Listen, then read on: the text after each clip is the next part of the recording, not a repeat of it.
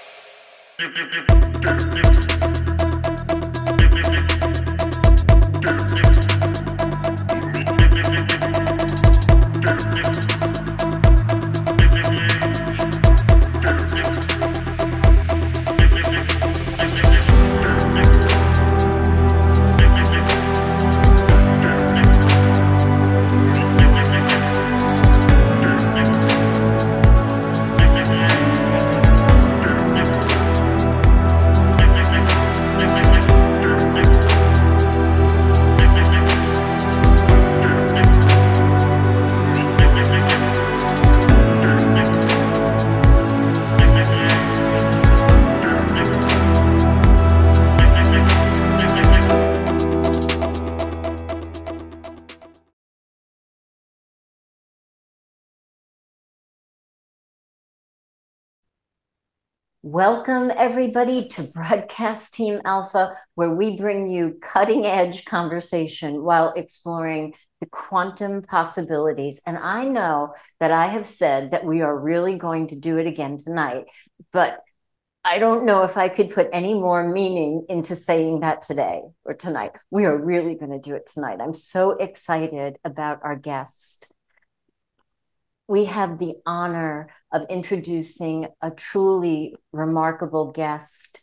And Augie's going to tell you about Grandmaster Wolf in a minute. But as always, I like to start with gratitude. Thank you for being here. Thank you for showing up for all of our shows, not just the Tuesday night show, but the Sunday night show, the paranormal show at 8 p.m. Eastern, and then the quantum well-being show, which is a little short little blip um, Friday evening at 7.30. Uh, right now, I'm doing uh, um, Unleashing the Law of Attraction on weight release. So it's a little bit more nuts and bolts, practical life, not so mystical. Um, but you're so welcome to join us on all those shows. And you're welcome to join us on Sunday at the Mastermind Connection. It is actually a Zoom meeting where some of the most beautiful hearts and souls come together. And we envision the miracles that we want to see in the world and in people and animals around us and in a bit of a meditative state a little bit hypnotic because augie and i can't take the the hypn- hypnosis training out so there's a little bit of that in there. We envision the peace in the world. We envision you know we not can't necessarily change the course of nature but when we do go to that place of no mind, we find ourselves in safe harbor when other things are happening. So we come together as a group think and we create beautiful things together. If you'd like to join us, just send an email to the mastermind connection at gmail.com.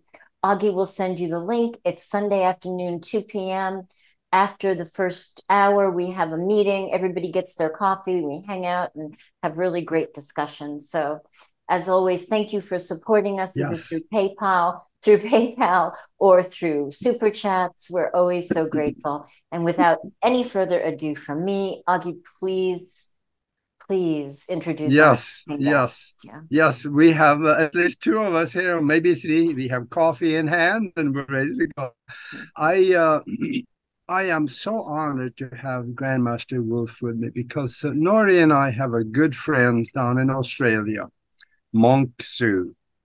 and uh, he has told us about uh, Grandmaster Wolf, and uh, there's some incredible stories. So we uh, we're going to hear a little bit about that. Tonight will be very special. You will meet someone of his like you probably have never met before. Grandmaster Wolf is a mystic. He has lived in the temples, uh, both in the Himalayas and the remote mountains of China. And after decades of searching and learning from masters before him, like the Dalai Lama, Ji Krishna, Muri, and Master Ni Xing Hua, and others, he took his knowledge to the West. And I'm so glad because now he's living in Sweden and we have him right here with us. Grandmaster Wolf has also been a practicing Taoist monk for uh, 40 years and awarded martial art expert for 50 years. And he is a hypnotherapist and uh, served as the head trainer and counselor at both national and international kung fu monasteries. Grandmaster Wolf also uh, helped uh, thousands of people over the decades and developed special therapies for healing and the betterment of the physical, mental, and the spiritual body. So let's hear it from Grandmaster Wolf. Welcome, welcome, GM. Welcome. Well, thank you, thank you. Thanks for having me. It's nice to meet you both. Such a pleasure. It's Where? such an honor. So oh, it is. It is. It, well, I've been I've been doing my homework, and I've you know grown to truly appreciate your work and I I'm so aware of how little I really know in in this whole existence, but I'm so grateful to have you here. And and I guess I would love to start with just a beginning question, which has often been on my mind. And what really is a mystic? You know, we hear that word thrown around so much, especially right now.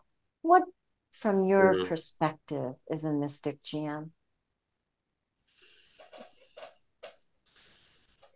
A mystic is basically someone who has, for whatever reason, no interest in the contemporary, everyday. I'm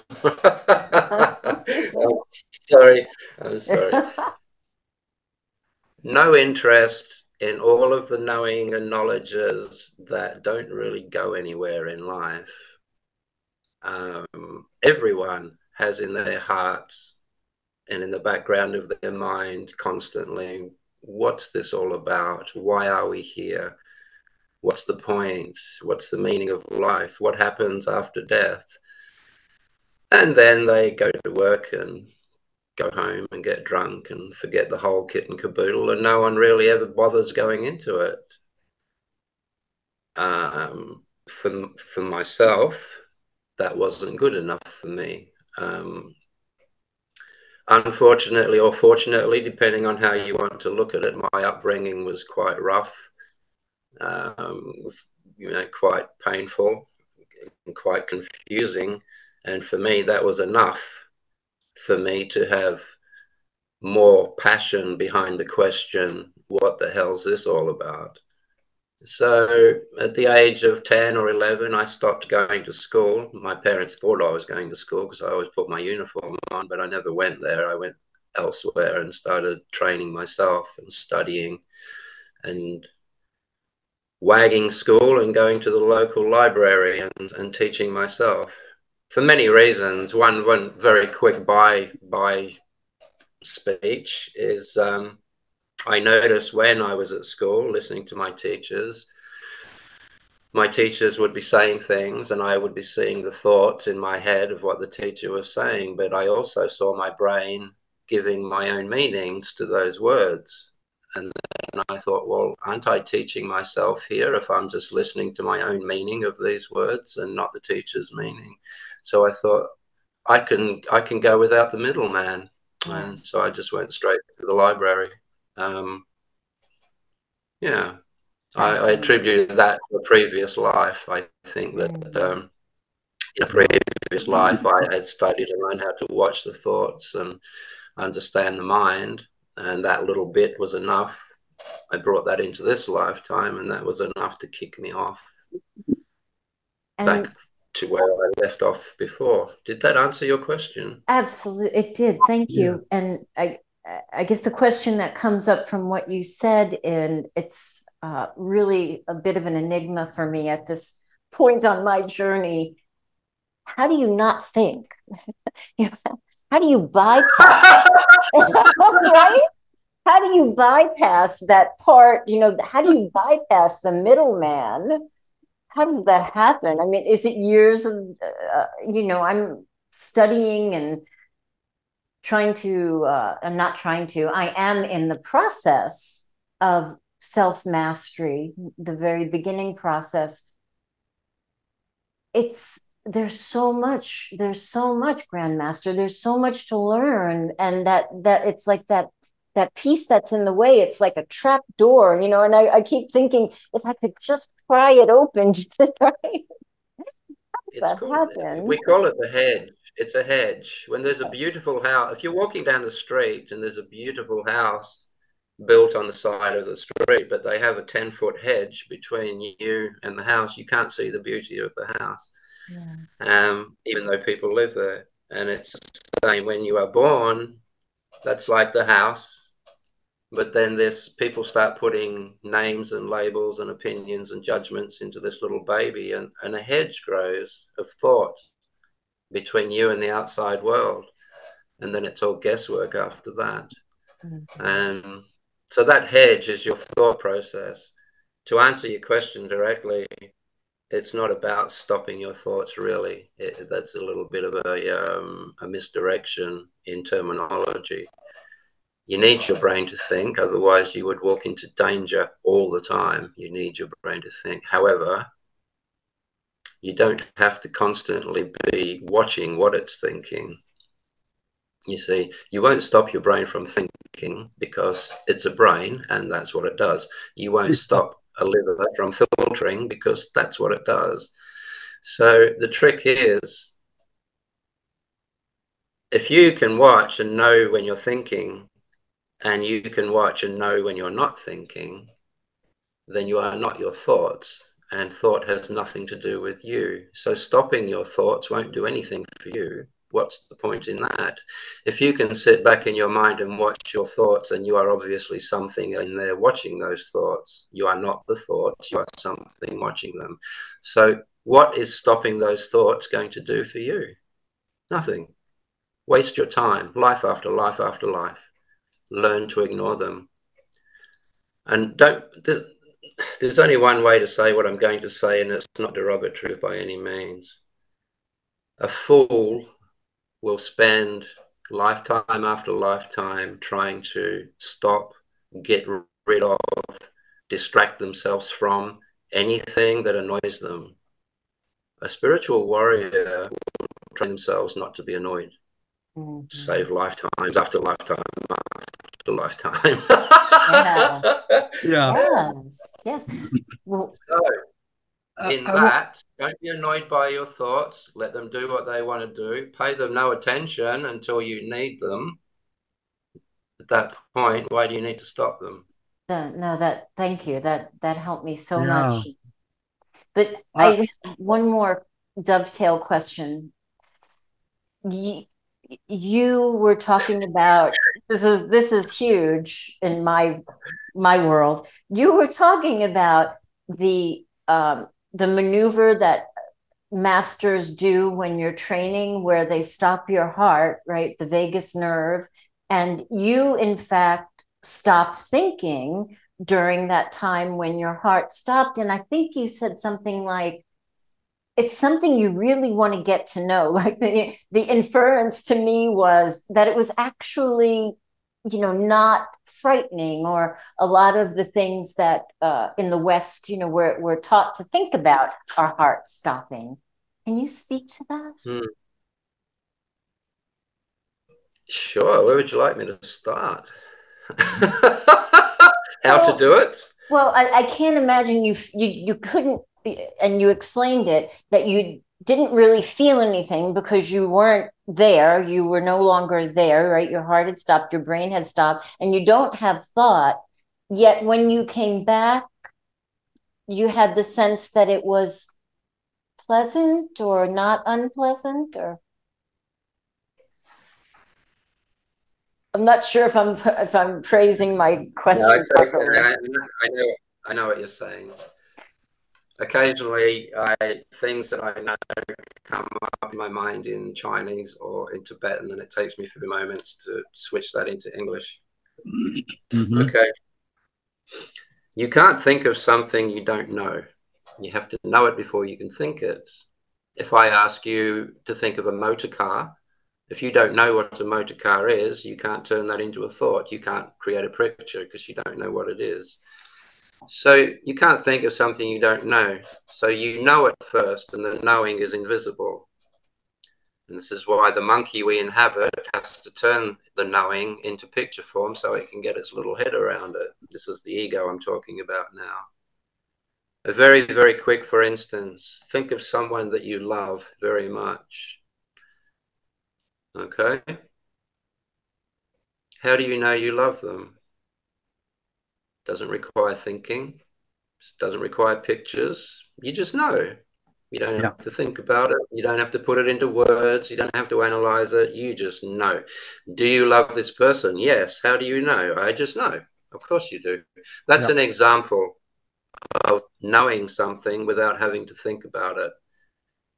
Hmm. In the same way, you know what a motor car is, but that knowing is invisible until someone asks you about it. And then your knowing will jump gaps from an invisible dimension, which is the spiritual dimension, mind. That's all invisible. It jumps the gap into the interface machine, which is your brain. Your brain will turn the knowing into a picture Another part of your brain will turn that picture into a grunt.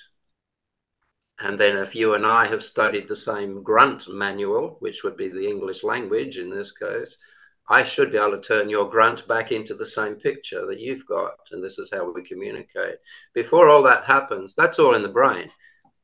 You are something in there watching that. And the knowing, the invisible knowing, is absolutely 100% at your disposal. But we are trained not to look for knowing, we are trained to look for the thought process. Now, the mind that you inhabit, it's not physical, it's not made of matter, it can't die, it doesn't rot, it doesn't decay. It's that part of you that goes on forever you look at your body since you were born, your body may be older, you have wrinkles, your hair's not the same color, your eyes may not seem the same anymore, but the awareness of that has not changed since the day you were born. It hasn't slowed down. Your awareness hasn't gotten old. It hasn't gotten less. That's a part of you that never changes. It's a part of you that goes on forever. Now, that part of you that is that mind has been in a hundred billion before it was in your head. And it retains all of the knowing that it has ever learned through all of those creatures and those forms that it has been learning about itself through. And when you stop engaging life from your thought process, which is your ego, and you start engaging life from that pure knowing, all the information from all of those millions of creatures that you have ever inhabited as mind starts to leak into your brain. And this is the unlimited knowledge that you have access to, also known as the Akashic Records. Is that our spirit? What you asked me, so you know, there we go. was, it was perfect. Yeah. Is that knowing our spirit? Yes. Yes, thank you. Yeah, that makes sense. And what you just said here also about the hundred million times, have you, and maybe also how can we, or have you made the bridge to previous existences so you found out what you did before you were born and some of the stuff that you experienced and lives that you had before? have you observed and discovered some of that? This is my third lifetime that I remember at the moment. There may be more, there may not be more, but when I say lifetime, I'm talking lifetime of a wave on the ocean. The wave will come and go, and you'll think, well, that was the lifetime of the wave. But the actual ocean that is the wave as well, that's still there and it's always there. So for me at the moment, I, I can remember two previous lifetimes in human form. This is my third one. Uh, a lot of my problems as a youngster, I think, probably was that I was having memories at the age of nine. I was having memories that weren't mine. I was having adult memories. And I used to speak about things that I shouldn't have known about. And I, I guessed this really scared the hell out of my father, and he had no way of dealing with it other than good old alcoholic Scottish violence. oh. that, that's what I got from it. Mm-hmm. But, uh, you know, it didn't stop me. It's fine. So, uh, GM, when uh, when it didn't work out at home uh, for all those reasons, and you were sent to the monastery, you had to wait outside of the monastery for a, a, quite a while. And I every time I think about that, you know, I think about this, I, I guess, adolescent, right, teenage boy who was outside in a foreign land just waiting. What inner resources helped you during that time, or how was that? I wasn't being beaten up. No. That was enough. Ah, I see. that was that was an aha moment. Okay. Yeah. Yeah. Wow. Okay. That was everything. it was worth it. It was worth it. I, it the, if I said to you, if I could say to you right now, if you could sit out in a certain place for two weeks, at the end of that two weeks, I will show you immortality and introduce you to the original mind in all things. Would you sit there for two weeks? Would Absolutely. that be easy for you? Oh, I'll be there a month waiting for you. There you go. There's your answer, threefold. Amazing. Amazing. So I have some questions that stem a little bit from years of being a registered nurse. And, um, you know, I, I had an interesting childhood uh, that led me to be in the trauma, the burn and the trauma ICU, had a lot of trauma in my early life. And saw a lot, you know, in that setting. there was always that conversation about the unseen world that there were spirits waiting for the person to die and mm. and i often wondered about that especially later in my career when i moved into hospice and you know helped people in that capacity what are they waiting for i mean do they inhabit this the do they take the soul or what really happens there, GM?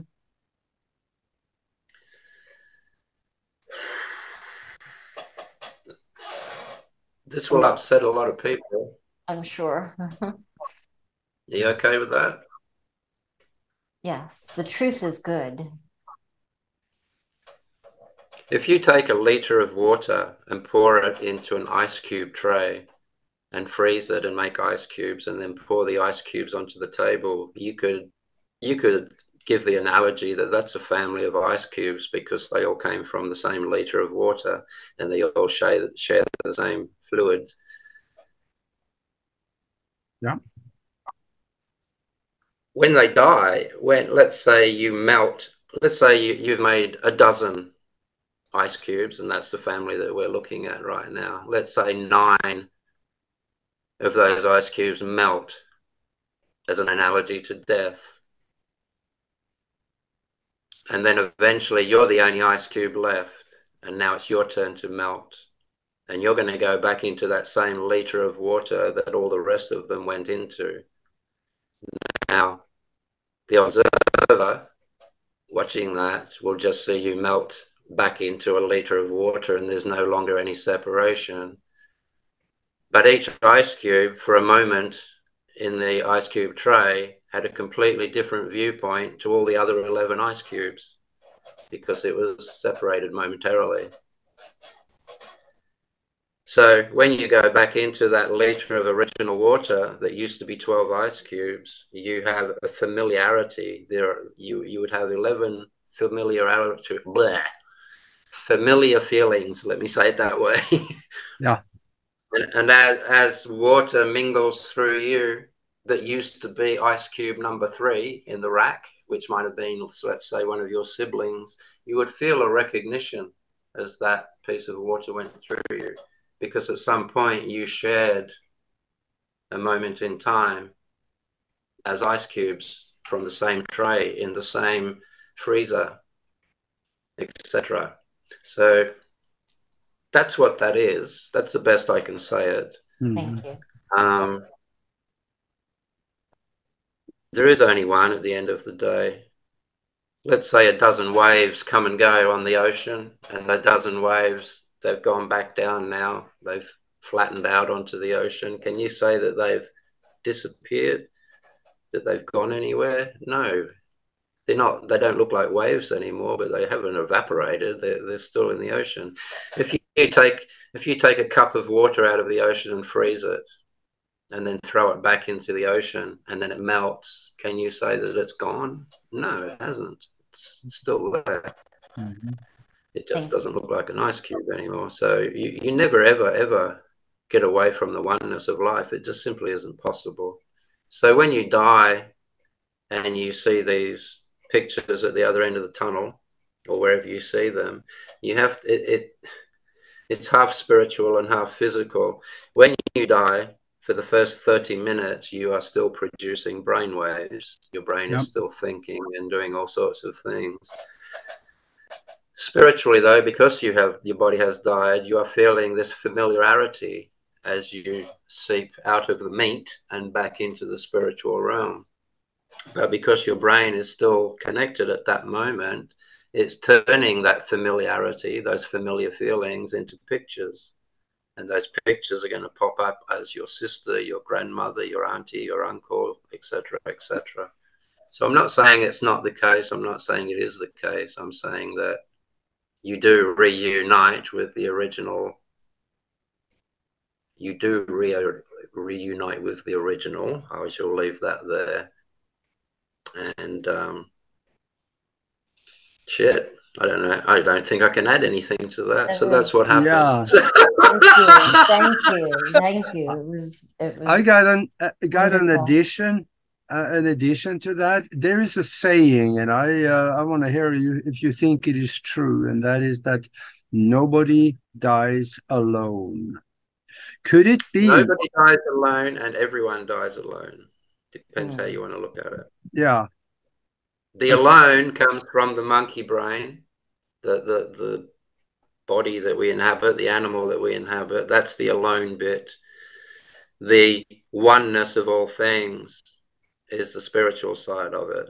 Oh. It's very, very difficult for this monkey to get its head around spirituality. Yeah. It, it makes up shit all the time because the thought process is a physiological phenomenon. It's purely there for survival reasons. It's purely there to be able to recognize and discern when your body is in trouble, when it is in danger, and if there's a possibility that you are going to be dismembered. That's what it's for. How to feed itself, how to procreate itself, how to keep itself safe. Mm-hmm. That's what it does. No different to an automatic car these days. A car that has sensors in it. It can drive itself. It can pretty much back up and plug itself in we have vacuum cleaners that can plug themselves in and recharge themselves. So matter is like that. It recharges itself, it looks yeah. after it itself. And therefore, its thoughts are very limited. Thoughts are made of matter, thoughts are made of electrical impulses and chemicals. So your thoughts are designed primarily to understand matter. Now, matter is limited. Yep. Thoughts are limited. The psychology is limited by time. It's limited by delineation. It's limited by the fact that you're going to die one day. So it's going to run out of time. It's limited emotionally. Um, and it's limited by not understanding the difference between real and unreal anymore. It's lost that ability. So to get that thing to try and understand spirit or mind, which is limitless. It is not made of matter. It is not delineated. It's not locatable. That is like trying to eat soup with a sledgehammer. It's the wrong tool. It won't work. This is why, if you're going to study mysticism, enlightenment, you've got to get out of the monkey brain. Yeah. Let it do what it does. It's going to look after itself. It's going to survive. It's going to do all the things that matter should do while you're inhabiting it. But it ain't going to follow you into the spiritual realm because it doesn't know how and it doesn't even know what you are. When you're in there meditating, you can take any thought and break it in half and look into it. And there's nothing in that thought. It's data. It doesn't know you're in there looking at it. There's no idea that you're even there. It's a dead thing. So it's yeah. never going to understand spirituality. So what you have to do, first protocol, get out of your brain, and then everything else comes in a yeah very quick. Could we have your comment on the thousands of people that have had near death experiences? They find themselves most of them or many going through that tunnel and meeting their mom that passed over at the other end. And there is love. There's a phenomenal feeling of love even before or during the tunnel or after. Can you comment on this? That love is there before you die. You don't have to die to feel that. The only reason it becomes so intense is because you've left you've left the ego. The ego keeps you separate from everything. The ego, which is a bunch of thoughts, creates this delusion and illusion of fragmented a fragmented part of the universe. It, it, it keeps you separate from the oneness of all things. It, it makes you, it thinks it is an individual, unconnected, fragmented piece of life, and that's how it sees itself. Therefore, it will wage war against anything else that's not it. It will steal from other things. All of these things we do to each other is due to the fact that we all think we are separate individual entities that have to protect ourselves and compete against every other little fragment. And it simply isn't the case. And that bars you from love. As a small baby, you just you're born full of joy and love absolutely unless you're hungry and that's a different matter but usually as a baby it's all happy happy joy joy until the ego grows and then that wonderful internal joy disappears and we spend the rest of our lives trying to replace it with pleasure. Yeah. so true. And that's what yeah. separate. So that love and that joy that you feel, you if you astral, if you know about astral, if you ever get out of your body, you, that joy is immediately there because that's what you are when you leach out of the body that happiness is constantly there the joy is constantly there. It's always there. That's what mind is made of. Love consciousness joy and awareness. They are the ingredients yeah. of mind. And as soon as you leave the body pop mm-hmm. it's all back there again. Usually though in my experience and a couple of thousand people i know that i've been with through their death when you die on a regular basis as was the practice that we used to do. We used to do it five times a week, which we got into a lot of trouble for because we weren't meant to. But anyway, when you see the lights at the end of the tunnel, you have three options when you leave your body. The lights at the end of the tunnel, when you get there, you will find that that is your new mother's vagina, basically.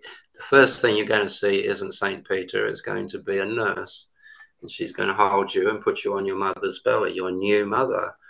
Because you've trained yourself not to lose consciousness through your death process, you'll remember dying, you remember who you were, you remember the birth process, and you'll remember the whole gamut. At that point, you've become what's known as a Rinpoche.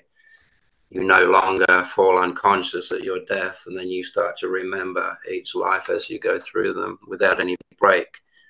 It's very easy to do well, it's easy to know and understand, but it takes a little practice. I've actually just done a tutorial on a thing called the death room, which no one outside of monasteries has ever heard of. Would you like an exclusive? Yes, please. Mm.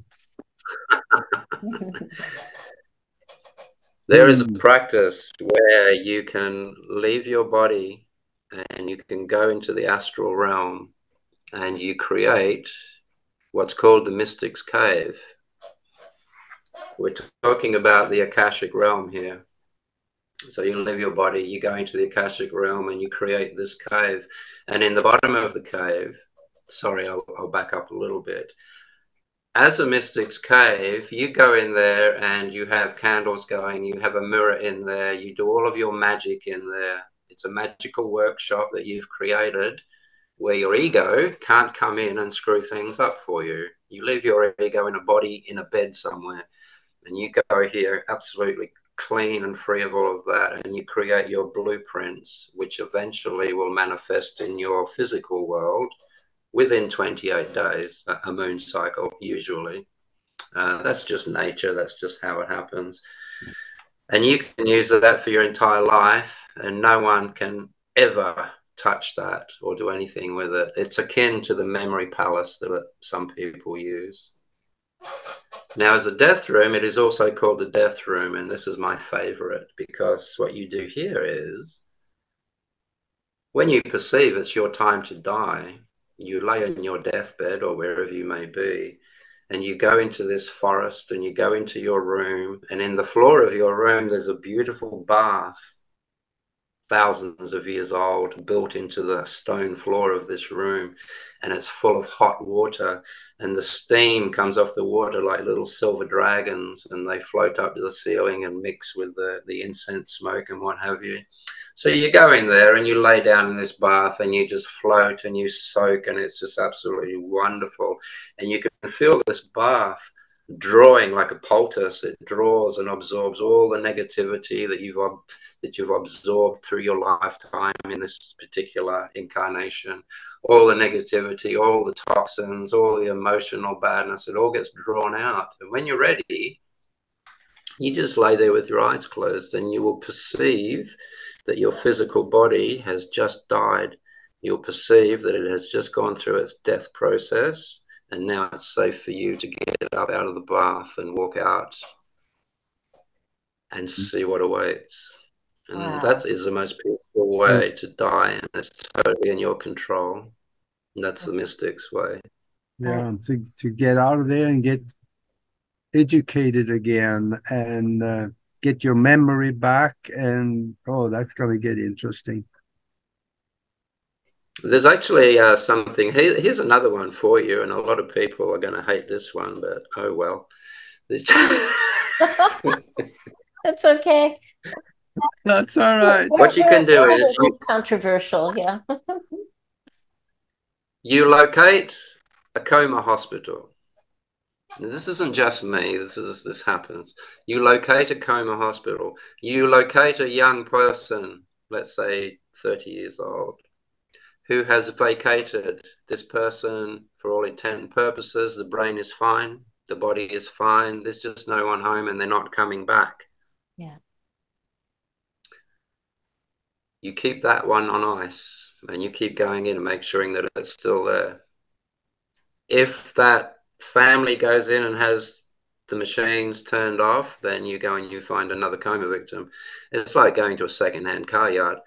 So you locate the victim and then, um, should circumstances arise that you have a very, very short space of time to arrange yourself because you've just been hit by a truck and your legs have fallen off and you're bleeding to death real quick, you leave your body and you go and find the coma victim and you possess the body. It is now yours. You've just taken it. Hmm. You you absorb some of the memories of the previous occupant but all of your knowing that you turn into thoughts is still with you. And as soon as you enter into that brain, all of your knowing turns into picture form, and your ego reproduces itself in that new body. And lo and behold, to all the nurses and doctors, oh my God, Joe just woke up. That's right. Wow. That so that that is go on, go on. That is Sorry. what they're calling walk-ins now. That's the new term Oh, okay. for that. Yeah. Okay. Well, that, that's that's a very real practice, and that's Wow. yeah. Back in the old days, it, it even went further than that, but Really? probably best we don't go into that. You know, I, I always wondered with the patients that were in comas eh, whether I was really talking to them or not, you know, because I would I would always use energy on and speak to them and and you know offer them There's the more- truth. Sorry. There is more than the person you're talking to is listening Yeah. to you. They, Yeah. they can hear you, but it's not just them. It echo. It's like on the other side. It's like if you were walking up a street and some young person had their windows in their house wide open and they're playing their music so loud everyone on the street can hear it. When you are talking to a coma victim on the other side in their world, other, it, it's very loud Wow. and there are other entities can Yeah. also listen in and hear what you're saying. It- It's it's not a bad thing by any means. You've got to understand that in the dead realm, there's no such thing as evil. There's no such thing as negative or nasty. That shit goes with the brain. Mm, Nasty people are only nasty because they're creatures. yeah. Yeah. Yeah. Once you leave your I- brain, a creature is some a creature is someone who reacts from a thought immediately. They just react from a thought, or they react to to a, an emotion. And when I say react, the emotion or the thought comes up, and they just turn around and punch their partner, or they'll turn around and punch a hole in the wall, or they'll kick the kid or the dog, or they'll. They're creatures. Yes. Yes. Human being is someone that's learned not to be like that. Yeah. I want to learned how to be. I want to tell you something about another mystic I know. Nori. I didn't discuss it. I didn't uh, dis- discuss this with her, but uh, when I visited her, uh, she had a spoon. Actually, there was a couple of them, two or three, I may, uh, maybe two, s- spoon laying on her kitchen counter. But they didn't look like spoons anymore. They were curled up in a ball. And she bent those spoons with her mind. Mm, And I have also heard there is a rumor about you that you have bent metal or steel, uh, some small steel bars or spoons with your mind. I am really interested in finding out what happens in our mind that make you capable of doing this. Wow. You're doing it all the time. Let's say right at this moment, I can I take you, Agi, spirit, completely take you out of your body. Your body goes flop, it's dead. Can't move, it's just gonna go stiff and rotten. Put Agi back in there, body comes back. It's alive again. So whatever you are in there has the ability to bend meat with your mind. You are actually psychokinetically moving your body. So you're already doing it, but that's not the question you asked. I know it's not the answer you're looking for. The answer you're looking for is this. Your ego will have you, no, not you. The ego thinks it is a separate individual fragment from everything else. And because of that concept, it can't see any possibility, it cannot see any way of how you could affect something that you're not connected to. ESP, how is it Yeah. possible that I can read your mind because you're nowhere near me and we're not connected? Hmm. That concept will stop you from doing everything and anything spiritually and powerfully, and that keeps you controllable. by the powers that be. If you learn to put your ego aside, turn it off when need be, ignore it when necessary, however you want to do it, it's as simple as when you have no self, no thought of self, no thought of other, suddenly you are the spoon, you are the bending, you are the bender all at one moment. There is nothing here in the edge indicating that you are a separate, unattached fragment from the rest of it.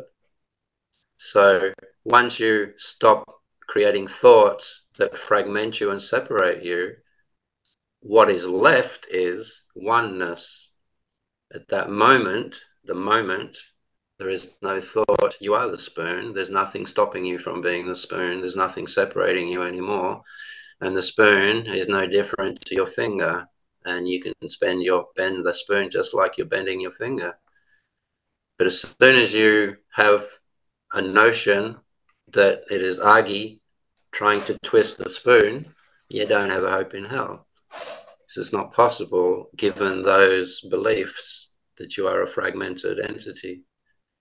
Mm. If you if you want to go back 20 billion years, but I've done this a few times with people, if you want to go back 20 billion years, I can explain why everything is what it is and how it works. But you know, it's up to you. Is that yeah? Maybe, yeah. Is that referring to the Big Bang or what is Oh, way before that. Way yeah, before no, that. came oh, Not a good historian, that, yeah. yes. Do you, do you want to do it? Yes, please. All righty. Um, let's go back before the Big Bang. Let's go back before matter and all the rest of that. So there's no dust, there's no Nothing. There's nothing. Just space. Now we know scientifically that space is a thing. We now know that space is conscious. Um,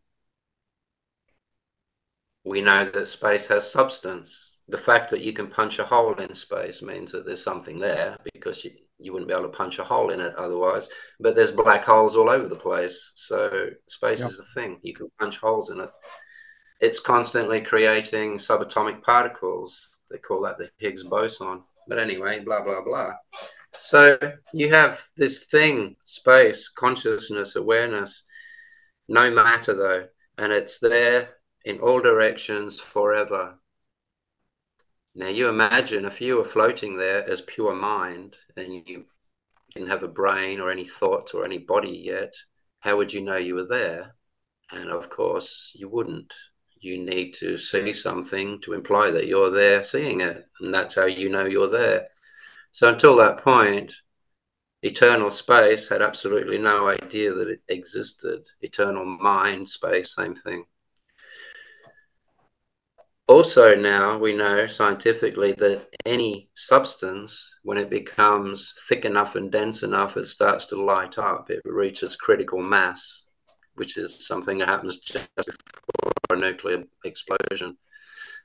So this mind thing somewhere out there in space and it wouldn't have been a center because there has to be a periphery to measure a center from and there's no periphery out in space so there's no center so somewhere it would have gotten so thick and so dense that space mind stuff would have just started to light up somewhere.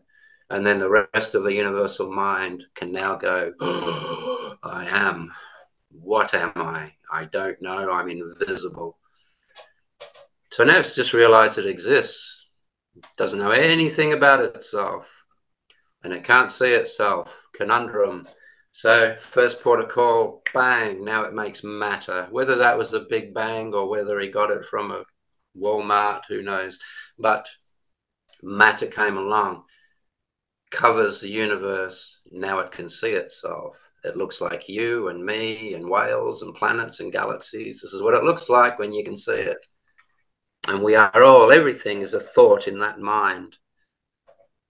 And this is how it thinks things up. Anyway, So now you have this mind stuff and it has covered itself over in the same way if you were to throw a bucket of paint over Casper the ghost, you can now see the ghost. You can see what it looks like and what it does and what its characteristics are and whether it loves or hates. Everything about the ghost you can now see. And in the same way, the universe can now see itself, and it's watching itself through you and me and Agi and trees and whales and worms and aliens and other dimensional beings.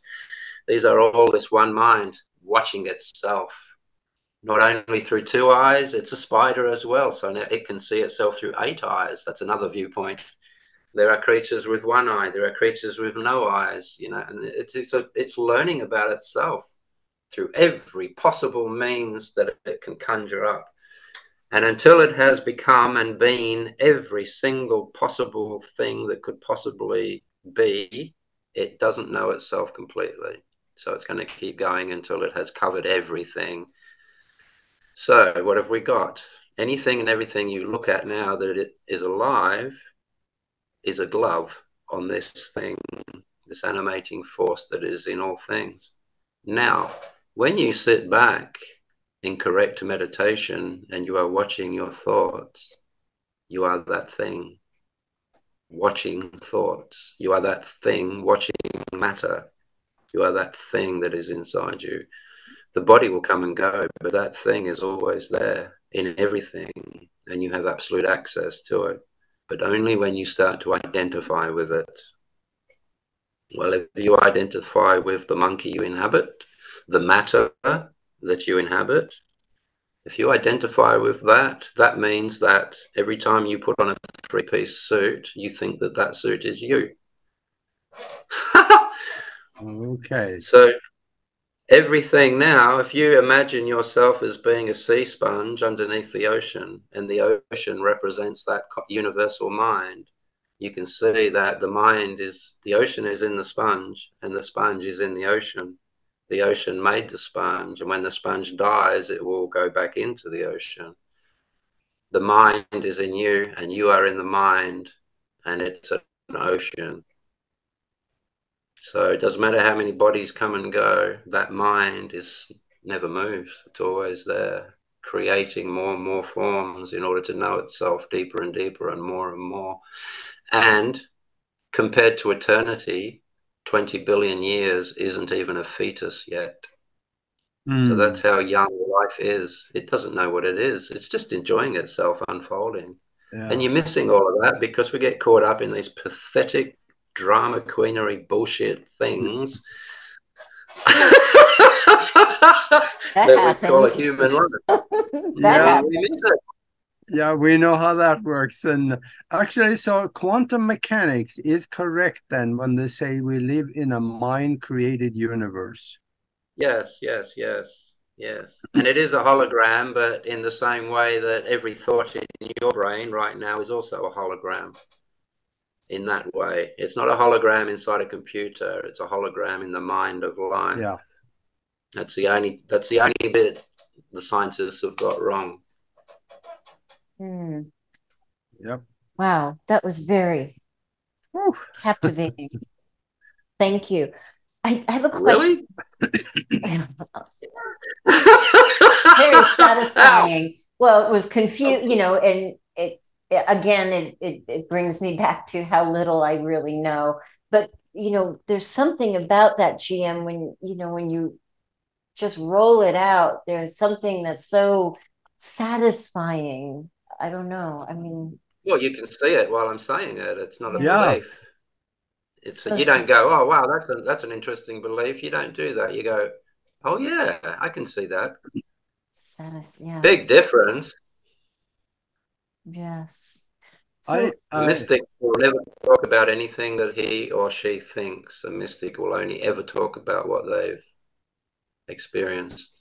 Here's something I want to I want to ask you. And that about three years ago, I think uh, Nori and I interviewed a Catholic priest whose name was Father Tiso. He was commissioned by the Catholic Church to go to Tibet and into India because he heard heard rumors that there were in the monasteries they had ascension parties basically they people could ascend and take the physical body with them.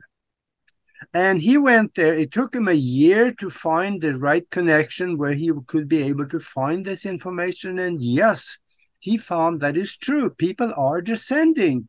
And he have pictures on his website of physical bodies that were disappearing. And the only thing they left behind was a little bit of hair and teeth and anything you could fit a huge man in a little bucket by the time or they could disappear into light and be gone and he came back with the evidence to the catholic church and of course they don't talk about this but what are your i I don't even know what to ask, but could you comment? I'm loving this. This is fantastic. You know, have you seen anything like this? oh yeah, yeah, I've seen different. Look, when I was about sixteen, and I, I had been ordained for a few years at that point, I went and sat in a room with a man he was about 80 years old, maybe more. Don't ask me about dates and ages because I don't remember anymore. I don't care. He was old, you know, he was a man and he had a long grey beard and he was very, very well respected and powerful. And I'd never heard of him in my life. So I got taken in and we sat with this man for about an hour. And then someone came to me and said, Okay, we're ready and I'm thinking, ready for what? I don't know. I didn't even know why I'm here. So we, we're sitting there, and these students walked around and started lighting copious amounts of incense, and the room filled up with incense, and eyes are burning. It was really bad. And this old man, he sat in the middle of the room and he focused his mind and pictured in his mind and this was so we all knew that it was him. He pictured in his mind something that you wouldn't normally see. So he pictured a unicorn about as big as a Shetland pony. And he focused his entire mind on this thing, and all of the smoke in the room went and became a unicorn. Not another speck of dust or smoke in the whole room. It had clumped together and formed around the thought picture, the thought form that this old man was projecting. And for about a minute, there was a unicorn walking around the room, clippity clop, clippity clop. You could touch it on the back if you wanted to. Someone in the back coughed very loudly and he lost his concentration, and the unicorn went, and the room was full of smoke again. Wow. That's the power of the mind. Wow. wow. Nikola Tesla very, could do a similar thing. Man. So what you're talking about is the opposite. What you're talking about is the ability to evaporate matter. If if it was an incomplete evaporation, there would be teeth and hair and all sorts of things laying around on the floor. But if you do it correctly, the molecules will fall apart down to an atomic level, and that would seem like a complete disappearance, or it would seem like an evaporation. But yeah, it happens. There's the mind created our sun. The mind creates black holes. The mind creates everything that has ever been and ever will be. My God, to evaporate a monkey's body is nothing. That's so good. That's Man, you got to come and live in my world for a week. I would love that. So I have um two more questions, and I don't, I, I, don't even actually. I have a million more questions if I'm honest, but well, let's do some more interviews. Yes, we're running out of time, but um, so to speak, right? um. yeah, we're going to go with that one. I'm not even going to answer that. No, let's keep going. But what I'm saying is, Nori, if you want to, I'm very happy to do more of these. Oh, that would be wonderful. Yeah, I love it. We could even get a little course of something going if you wanted to. I would love that. I would love that. Mm. So, in addition to the walk ins, like that's the new language for what's happening in that part of the spiritual community. um, you know, which is a whole thing. It's a whole big thing now. It's amazing to me. Um, everybody seems to be channeling, you know, bringing in other thought forms that they say are not them. In the medical arena, people might call that schizophrenic. what is it really? What is it really? Misunderstanding, misconception. It's what are you channeling? Uh, let, let's take it back. Look, if I told you one thing only, and that was the story about mind creating matter in order for it to be able to see itself. If you do nothing else in your life but think of the implications of what that means, that's enough because everything is that mind. That mind is in all things, obviously. It's not a belief. Just sit down and think about it for five minutes. It just it answers everything. It's scientifically demonstrable that that is the case. So, what the hell are you channeling? There would have to be another universe for there to be other beings. Uh, uh, you see what I mean? The universe is one entity, it's on its own. And everything in that universe, it is in, and that's all there is to it. So, whatever you're channeling, it's just another aspect of that. It's another aspect of not you, Nori, not you, Agi, you, the universe.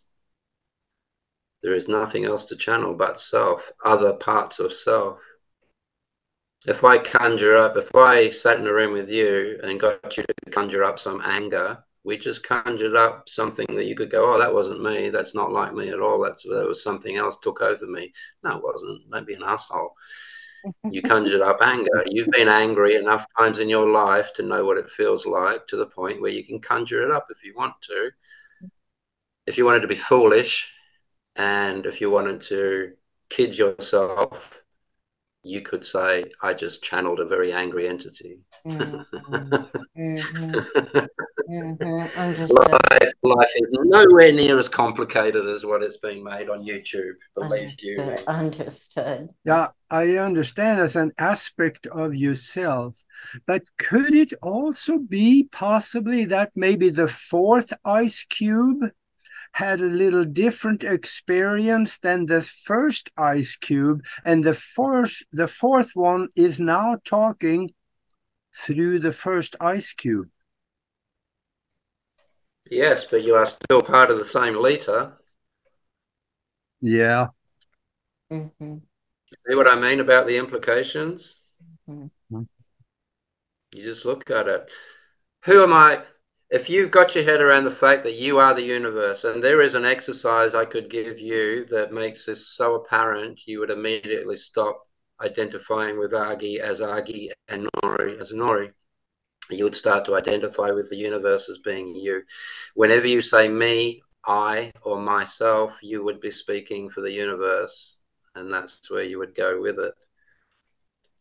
So I forgot what I was getting at with that. I'm so very sorry, but gee, we were talking about channeling and the third ice cube talking through the first one. right, the implications. So let's say you identify with that huge, enormous universal mind as you now. You no longer see yourself as the body or the ego or Agi or Nori. And then someone comes up and says, Oh, I do channeling different entities from completely different places, not in connection whatsoever. You you would think of the implications. Okay, how is that possible? There is only one mind. That one mind permeates through all of the dimensions, all of the different galaxies and planets and dimensions and everything. It's the one mind. So, who are you channeling? You say, you don't need to ask me. Once you understand that you are this one universe, you don't need to ask me. You don't need to ask the Dalai Lama. You don't need to ask anyone. You look at the implications of the truth that you know. And if what you have just heard doesn't fit into that, then it's bullshit. Yeah. It's that easy. Perfect. Become your own master. That is the key to self mastery and self knowing. When I first learned that, I that was 30 years ago. I've never read a book since. Yeah, I like that explanation of the liter of water. That's where it all come from. Mm, yeah. Oh, Grandmaster Wolf, thank you. This, thank you. We we went over a little bit, but it's uh, so so wonderful, and I want to be respectful of your time. I'm so grateful. Thank you so much for for everything that you've shared tonight, and uh, and so much more. I feel like I feel like I don't know. I feel like there's some magic mixed in there, Grandmaster Wolf. I don't know yeah. Amazing. This, this, was wonderful. Would you like to see some magic? Yes. Yeah. Next time. Okay. Okay. it's a deal. What a bastard. Keep us on the edge of our seat. yeah. Absolutely. Thank yeah, you so much. Well, look, look, guys, I've had this has been fantastic. Yeah. I've thoroughly enjoyed it. I love you guys. You're really oh, cool. this was love good. right, right from here. So much love. Yeah, I would, I would love to do this again. I'd love to have you back and visit us, but and we'll we'll hold you to that magic. That that that would really be good. Let's do it. Let's do it. I'll show you a little bit of mind over matter. We'll do something. Oh, that'd be great. That sounds great. Okay. Well, thank, thank, you everybody for being here with us. I I told you we were going there and we so did. Thank you Grandmaster Wolf. Thank you everybody for being with us. We'll see you again next week and we'll see Grandmaster in the not too distant future. Thanks everybody. Thank you.